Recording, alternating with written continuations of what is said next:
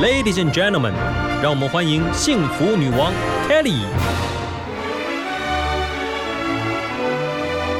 在幸福的国度，跟着我一起追求智慧与健康，热爱生命与生活。欢迎收听《幸福女王》。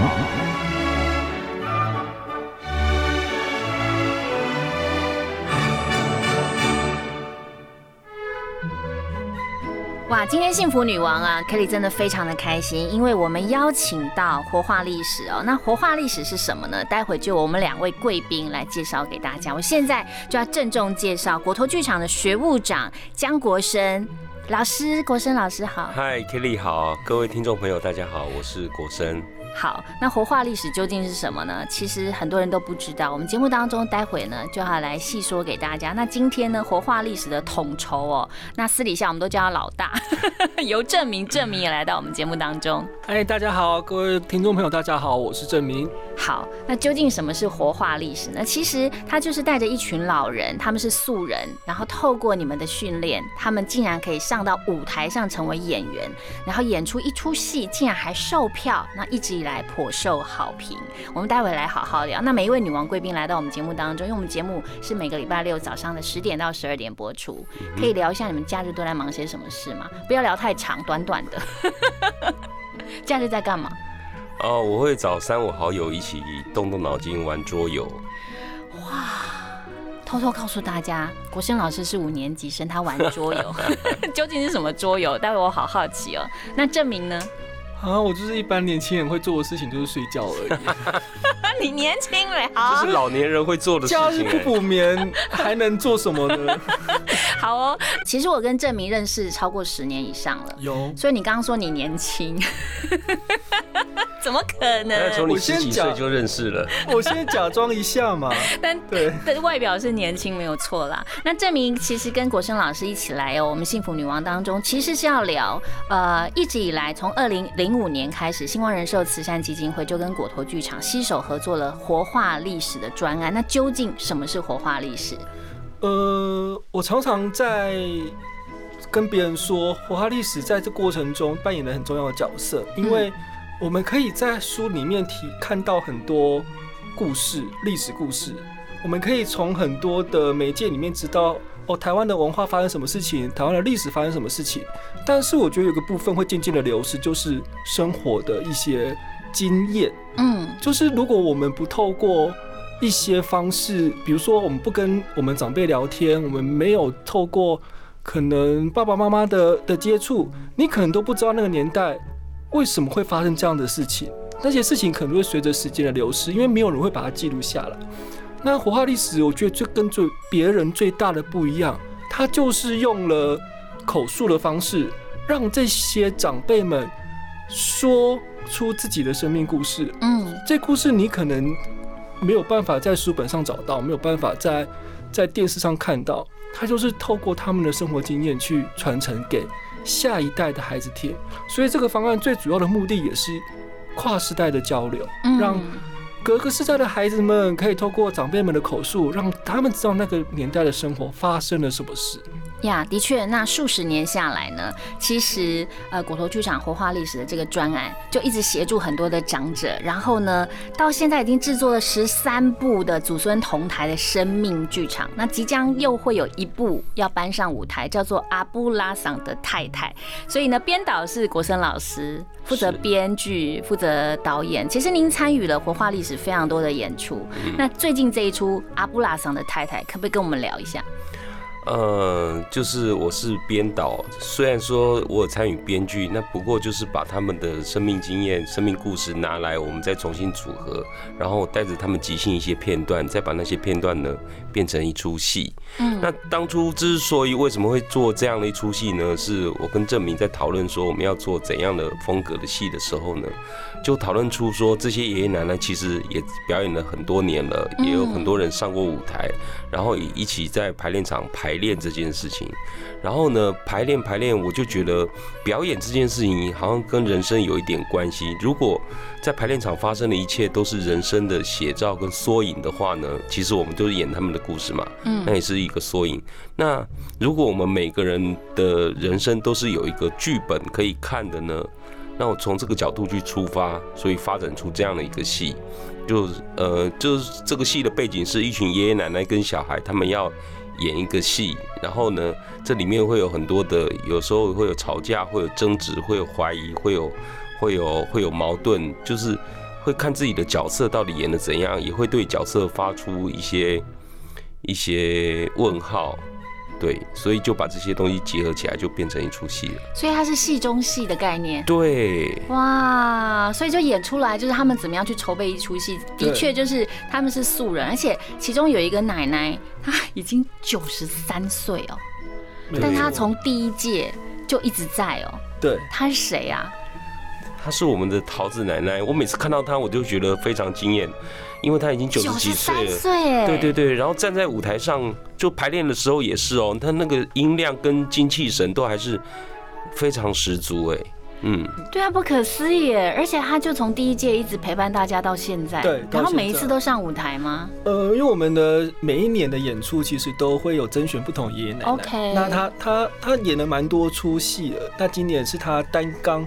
重要的那个角色呀，而且这出戏我觉得非常的难得，因为你们特别说从最高龄九十三岁，就是刚刚所说的桃子奶奶，最小九岁，然后有十七个素人演员一起在舞台上，不容易。我觉得其实如果你要导就是正规的演员，超过十个都不容易了，何况是素人演员，然后高达十七位在舞台上。哦，我觉得这群小孩招来的孩子呢。其实他们都非常专注于他们自己的表演上面，所以没有事的时候，他们也会在旁边看着爷爷奶奶的演出。所以，我们这次在排练场上其实没有什么秩序的问题。对，真的假的？对对对，之前可能会有一些小孩很兴奋来这边，可能就 stand by 的时候，可能就乱跑啊、乱叫啊什么。但是这一次的不会，他们都非常专注于自己要表演的东西上面。呀，那我很好奇啊，好比说，呃，真的他们想演就能演吗？就是他们真的是很有天分，像证明你也可以演，我都没有看你演过，你为什么不上去演一下？那我长期跟素人演员一起工作，跟也教表演课，那我就觉得，如果掌握到一些提点到一些技巧，加上他有自，他已经他都已经报名来甄选这件事情了，所以我就觉得站在舞台上，其实是一件对他们来说是一件。有内心准备的事情呀，的确，我其实曾经到这个学校去看过这些爷爷奶奶们发表，就是有关于他们年少究竟在玩什么。例如说，呃，我们这个年代是玩昂啊飘，可他们那个时候玩的是什么？两根筷子弄在一起，然后什么？做成什么手枪之类，就比我们更加的原始，对，更加的简单。对，就是我的爷爷奶奶的那个年纪发生的事情。那透过他们讲述了他们生活当中在玩耍什么事情，的确就让我们勾起了过去的历史回忆。那我觉得，其实我都觉得，我们说戏剧人生，人生戏剧，所以可以把一些素人他们的这个人生故事搬上舞台，对你们来说，是不是也觉得很棒？哦，我就觉得从他们的故事里面，其实也常常看到自己生命中的某些片段。嗯嗯，我就觉得也常常被他们勾起一些回忆，我觉得挺好的。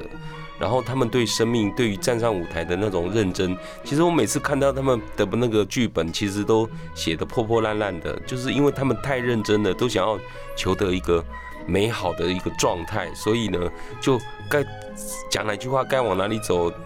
该做什么表情，他们都设定的很清楚，然后都在家里面反复的练习。但是毕竟有时候年纪大了，但是有会有时候又会忘记，然后他们又会很自责，然后又会心情不好，你又必须要安慰他们。嗯哼，你说他们的剧本。在读本就很认真，然后剧本整个写写笔记写超多，写到都破破烂烂。真的，真的，真的，真的。好认真哦，我觉得很感人哎，就是怎么可以认真成这样？他们平常其实还有日常，例如说要上上班啊、上课，又或者老人家虽然是不用，maybe 就是退休不用再上，他很忙哎，他们很忙，他们很忙，他们每天有非常多，有些人去当志工啦，有些人还有跟朋友的聚会啦。还有不同的，可能他还参加不同的团体的活动。对，这里要抱怨一下，每次老人家来拍戏的时候都会请假，就是说什么呢？什么什么哪里志工又缺了，或者是刚好接到什么案子什么的要去了。对，所以他们也是大忙人一个，就好像你们敲到一个大牌演员，然后没空来排戏一样。对，我们敲到的就是两群。刚好就是在人生中最忙的这两群人，一个是大，一个是老人家，一个是小孩子。小孩子有更多的课，更多的活动。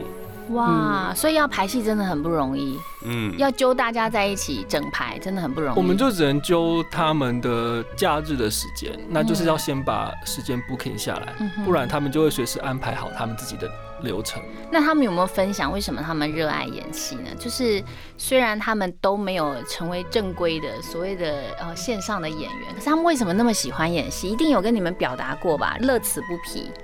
我觉得是一种圆梦的概念吧。嗯然后也觉得是说，也觉得是说这个地方给他们一个安全感，然后能够，他们要先学会说故事嘛。嗯然后我们也有开老人家的这个表演课，嗯然后在表演中获得一些乐趣，然后就想要来甄选，看可不可以站在舞台上，然后看到自己的同伴呢，也可以站在舞台上接受那么多的掌声。因为排练其实舞台剧是一种很安全感十足的一个一个一个排练过程。怎么我们就说我们就会一直修，一直排到最好的部分。到呈现的时候呢，你就会呈现最好看的部分给嗯观众看。嗯然后呢，当然接受掌声是必然的，对他们就会，我就觉得是有这样的一个动力，想让他们站在台上去做表演这件事。虽然表演啊，每个礼拜来啊，其实是辛苦的事情。每个礼拜都要排，那每个礼拜，那他们要排多久才可以演出啊？原则上我们会排三个月左右。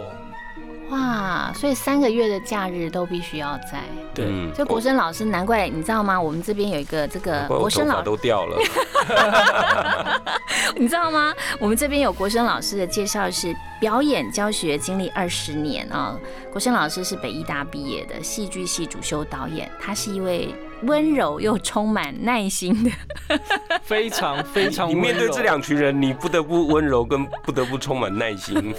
曾曾经曾经有一位，呃我们在演出的时候，有一位管方人员，是他就他就跟我们说，他说你们怎么能够让这两群如此不受控的两群人嗯哼，组合在一起，嗯哼，而且只有这两群不受控的人？是，对，这就是活化历史跟别人比较不一样的地方，因为我们怎么要让这两群可能他的他们的一个经验很丰富，可是他却一开始在享受自己的生活，一个还在懵懂的去探索这个世界的这两群人，嗯，去把他们组合在一起。嗯，这就是跟在因为房间其实现在就台湾是高龄化社会嘛，那我们怎么让呃做出一些不一样的东西，而不是跟别人有有相似或者是不一样的内容，让他这些人知道说，诶，我可以用不同的方式来过自己的的生活。就是在我们的爷爷奶奶里面，这一群人其实跟大家很不一样，他们的自主性很强。嗯，那我觉得时代的改变，很多长辈们他们没有那么依赖着自己的儿女嗯生活，他们甚至觉得我独居是因为我不想跟你们住，我想要我自由的空间。像桃子奶奶，我可以分享一下剧中的桃子奶奶，她晚睡晚起，嗯，爱喝可乐，爱喝可乐，爱吃，到现在为止是到现在。真实生活是这样，真实生活，对对对。OK，啊呃，爱喝可乐，喜欢吃甜食。天哪，对，有一天我问他说：“奶奶，你要不要喝豆浆？因为我们公司有一些豆浆，嗯比较养生，对，他说有甜吗？我说微糖，他说不要，他只要全糖，所以他身体很健康。非常健康。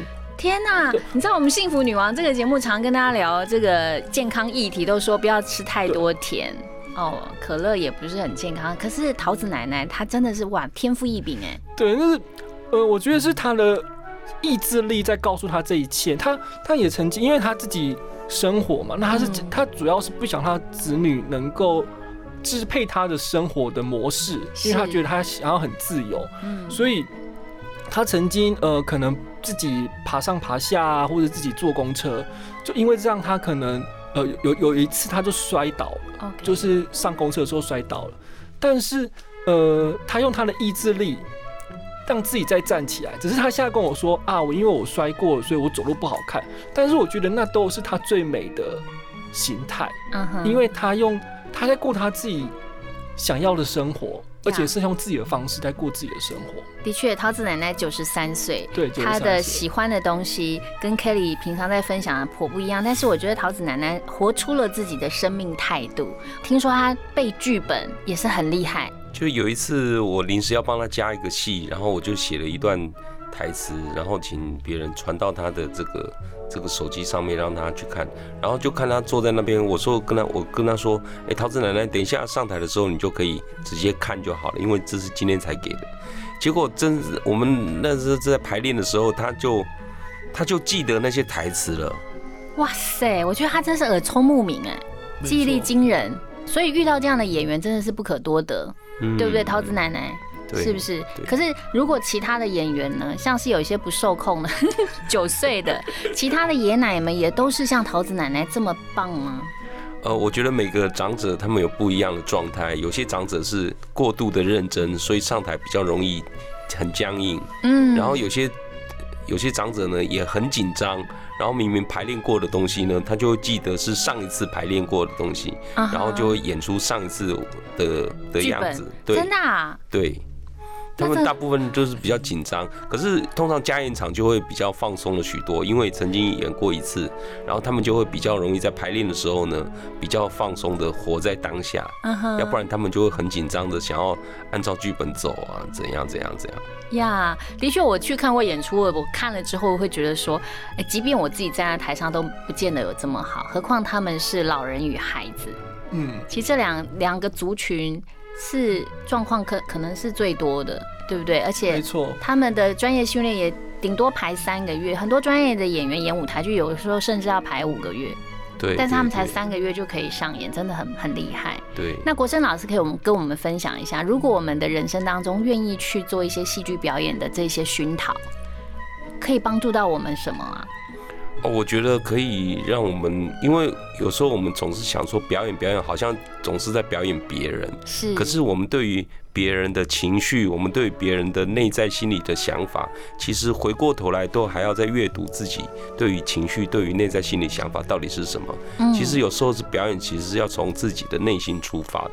嗯那你去学了表演之后呢，你站上舞台的时候呢，他又要展露自己的某一种脆弱的一面，然后又要可以在舞台上跟别人一起配合。我觉得那会有一种很深奇妙的一种体会。你又是往内挖掘，又是跟别人合作，我觉得这个体体体验其实是每个人都应该要去了解的一个部分。而且在写这个剧本之前，要跟每个爷奶们深聊，对不对？我们有一个，我们还特别进行一个工作坊，就是让他们把跟这个主题有关的故事给挖掘出来。我刚开始排练的前几次，我还让他们把自己的生命故事，把自己的那个人生年表写了一遍，嗯然后小孩子就拿着爷爷奶奶的人生年表这样子在读在看，嗯哼，就有一种在看生命剧本的故事。所以年表内容里面是呈现了什么？呈现了他们几岁做了什么事情，几岁做了什么事情，几岁做了什么事情。天哪，是每一年哦、呃，他们记得的为主。OK 嗯 对，我现在回想一下，你二十岁在干嘛？我二十岁在骑着小摩托车在台北市乱跑啊。哦，我懂，我懂了。所以你印象当中的二十岁在干嘛？就好像您刚刚那一句话，就会成为你们的素材。对对对对 OK，那你三十岁在干嘛？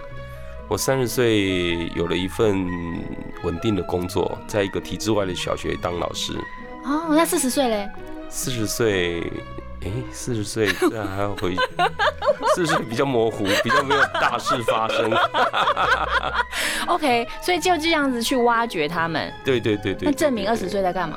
我应该问你十岁在干嘛，对不对？因为你比较年轻。十岁在干嘛？十岁国小四我好，像无言呢，完全无法回想我小时候做了什么事情。你看我这样临时考验，那二十岁在干嘛？二十岁那时候就大学啊，那就是可能在大学里面过大学生的生活，浑浑噩噩的生活。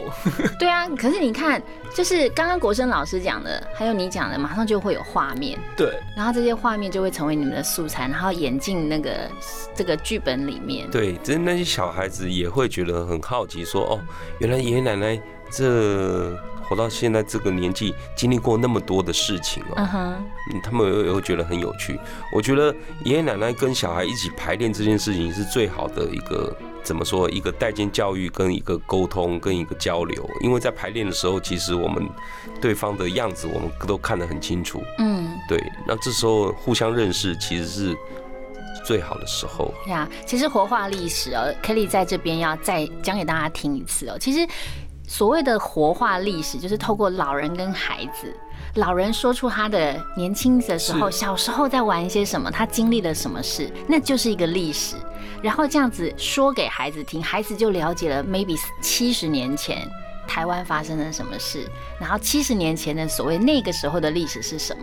我觉得这种活化历史真的是超级活生生。因为而且这比这个看书本得到的一些知识比较更有趣。如果书本里面写说，哦，很久以前我们玩的都是什么，那现场有一个爷爷奶奶就告诉你说，哎，他们玩的就是那个。嗯，而且这样的口说历史真的好棒哦。文化历史系最主要的元素就是故事，啊那个故事是每个人的生命故事。啊，那呃，我觉得为什么大家要说为什么果陀剧场要做活化历史这件事情？嗯，那国剧场专业是戏剧，对，那其实就刚刚国生可能透过戏剧的方法来让爷爷奶奶回忆自己的生命故事的过程。嗯哼那就像 Kelly 刚才问我，哎、你的二十岁发生什么事情？我可能会忘记。对，但是其实，在活化历史的的过程里面，它其实是有一个戏剧方法，是让这群长辈们去回忆自己的生命故事。那透过这样，他们才有方式跟方法去回忆。对，对，所以这个方案除了是让长辈回忆故事之外，其实最主要的还是刚刚国生讲的代间教育、跨世代交流这个部分。很多小朋友他可能是隔代教养，嗯，家里可能常常跟长辈们相处，但是我觉得世代的关系让他们两代之间可能提供的都是食衣住行嗯，的生活必须需求，但是如果今天今天这个小朋友在学校听到某个奶奶爷爷奶奶的故事，他可能对那个年代产生好奇，嗯，他就可能回到家里面去跟他爷爷奶奶询问那个年代的过程。这是我们这个方案最希望达到的一个方式嗯。以及结果，希望呃家里的关系更好。嗯，这个是侯哈历史希望带给大家的一个希望嗯，也是果陀的精神。我自己是，例如说像我好了，我爷爷奶奶长期他们都住在中部，那他们也都过世了。可是我从小到大都没有机会听到我爷爷奶奶说他们小时候在干嘛，你懂我意思吗？是。啊，是啊。所以，如果有机会可以知道，然后你们就透过你们的专业的这些培养，然后呃带领他们去演成戏，让我看，我会非常非常的感动。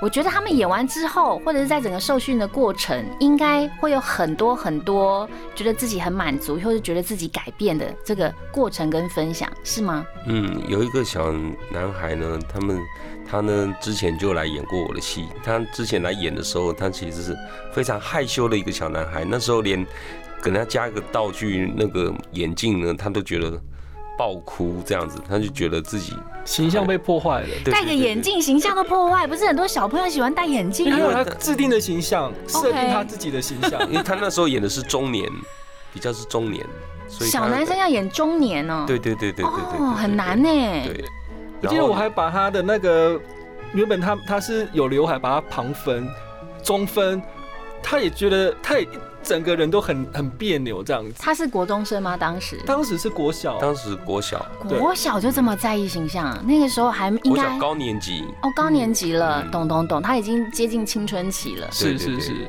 那现今年他再来演我们的戏的时候，他已经是国一国一生了，所以就会呃感觉起来他要更自在。之前来排练场的时候要暖机暖好久哎，没错，暖多久啊？暖机是什么意思？就是跟他他可能早上醒来的时候就呆呆的，然后讲话就很平淡，然后也不会开玩笑，然后也不会大声说话什么的。是，然后等到有一段时间过了，他才可能感觉比较恢复正常，嗯然后讲台词啊或者什么，那也就变得比较正常。然后这一次来排练的时候呢，完全不用经过那样的程序，他自己在家里面就暖机暖好了。直接来上场。专业的演员了。听说他穿丝袜都行啊。我们当时要有这个桥段的时候，就是因为我们即使这个戏里面有包含了所有剧场现有的元素，比如说它有影像，OK，对，那那当时我们在录影像的时候，其实有一个画面是需要小朋友们打扮成一个精灵的样子。哦，精灵。对，那他因为他精灵的样子，服装设计有一一个桥段是让这群小朋友们穿上丝袜。啊哈，那当时我跟国生老师说，国生老师那个小男孩他要穿丝袜可以吗？因为我们都很担心。国生老师说可能要让他做一点心理建设。对，所以我就提前告诉他，或者是前一个礼拜就跟大家说，哎，我们下次拍照的、拍录影的时候，其实是要穿丝袜的哦。然后我也会自己单去。再去提醒他说，你可能要做好心理准备。你知不知道丝袜是什么东西？好，让他有个心理准备之后，我觉得他就会自己去调整。对，就那一天穿的时候，但是他很自在，非常非常自在。我们叫他换，他马上换。呀，所以你看嘛，高年级生后来上了国一，这两三年，他因为这个戏剧的这个表演，我觉得扩张了他的境界，也让他。从连戴眼镜都不行，没有想到连丝袜都能够接受，而且不用再暖机了，他已经已然已经是一个专业的小演员了。那。提到了阿布拉桑的太太，这个整个导戏的过程当中，国珍老师说趣味很深啊。有一出有一出戏叫做什么《罗密欧与朱丽叶》，是其中一场戏。对，那那时候我们戏中戏的安排就是这群爷爷奶奶跟小孩，他们要演《罗密欧与朱丽叶》这个经典的剧本。然后呢，这个经典的剧本呢，就是有一段是罗密欧。家族跟朱丽叶家族他们在街上相遇，他们就要吵架。结果我们就安排了，就是有一个爷爷，就是他总是在不对的点出来，然后呢，第一次出来，第二次出来，第三次都错了。这可是呢，我们有有时候因为要重来的关系呢，所以当他演到错误第三次的时候呢，我请他再从错误第三次来，可是他就忘记了演成错误第一次，结果我们大家都傻了，就是觉得 天哪！这个循环不已，就是我们到底要做几次才行？爷爷心里有 OS 说啊，那这样子一直重来，我也忘记了是哪一次啊。偏偏他就是要演错的才行，结果在舞排练的时候真的错了。所以导演真的要很有耐心，就是你在那个当中也训练了你的耐心，所以你旁边的这些。呃，助理们、帮忙们，大家大家应该多多帮忙一下吧，缓解一下紧张的气氛。这时候通常会怎么样？我觉得就是跟爷爷再再次确认确认说，现在是第几次，现在是怎么样，你该讲什么样的台词，嗯，然后。然后让他们知道说错误是 OK 的，你只是一时没注意到，或者是我们刚刚表达不清楚，我们再来一次就好了。嗯哼，所以其实这一出戏早就已经演出过了嘛，啊，今天带来的讯息其实是要加演，所以他们真的完整呈现在舞台剧的时候，呃，在舞台上你们有没有哭了？我觉得应该很感动嘛，国生老师他们终于完整演出了。我觉得。我觉得除了感动是一回事，然后其实我们还有一半的心力在担心这件事情。OK，因为呃爷爷奶奶跟小孩的安全，我们其实要特别注意。然后这次的舞台其实是还后后台其实蛮复杂的，他们偶尔要穿场，尤其穿场的时候又是很黑，其实我们都很担心说，无论是哪一族群的人，万一身体有一个什么受伤，我们其实都赔不起。OK，哦，对，您提到了重点。虽然刚刚 Kelly 我们当呃一直都很开心的在聊，但是国生老师提到的这一点，就是我们是出发点是希望可以让历史活化，让老人跟小孩聚在一起演戏。可是他们真的毕竟也年长了，你说走后台那里，我们常去走，那很黑哎。其实我们在设计的时候，我们就要特别顾虑到这一点，我们也特别花了比较多的时间让他们习惯。从这个点走到那个点，然后都要很清楚的。嗯，有时候必须牺牲一点观众的福利，例如说后台的灯可能会打开，可能会漏一点光出来。嗯，但是我们就不能像专业舞台一样，后后面一定要关的一片漆黑这样子。是，而且舞台的这个定点走位，他们都 OK 吗？可以，可以，可以，这个只要多练习几次，其实都可以。那感动也在于说，他们除了除了讲自己的生命故事之外，还要去。记很多在剧场里头需要记的东西，因为毕竟那是一场演出。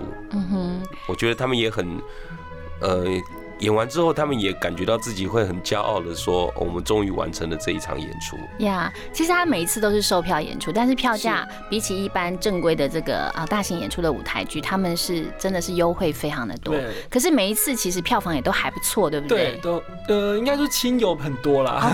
对。主要是我觉得阿布拉桑太太，我感动的点其实有一部分是来自于，呃，你知道他们在排练场这么辛苦，嗯，那可能不断的排排练排练，到他们木升起、木降落那一刻，那你就会知道他们完成了，嗯，那这个过程虽然我们的戏不长，大概八十分钟，但是你让这群长辈跟孩子在八十分钟里面完成了一个不可能任务。嗯，那对我制作的方来说，以及对国生的编导来说，其实都是一个很，我觉得像跟电台名称一样很幸福的过程啦。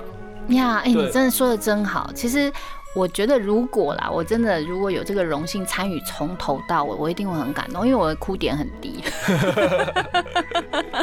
就是我很容易就因为如果有一个人他的前后有所改变，又或者他很真心诚意跟你们说谢谢，真的让我的后半生呢后半辈子因此而不同，我都会觉得热泪盈眶，就会觉得说你们做的事情真的相当有意义。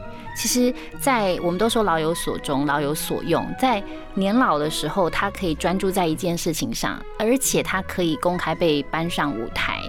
我觉得你们对于他们做的一件生命当中非常有意义的事情。今天我们播音店当中也陪着郑明跟国生老师来，还有一位就是平常在随时接这些老人家的这个 call in 的 call in 电话的一个专业的人员，他也是陪伴这些老人们。对哦不仅在专业的演出上，平常也成为他们的小助理。我觉得生活的陪伴者吧。是说的太好了，生活的陪伴者。好，我们再来听一首好歌，再回来幸福女王。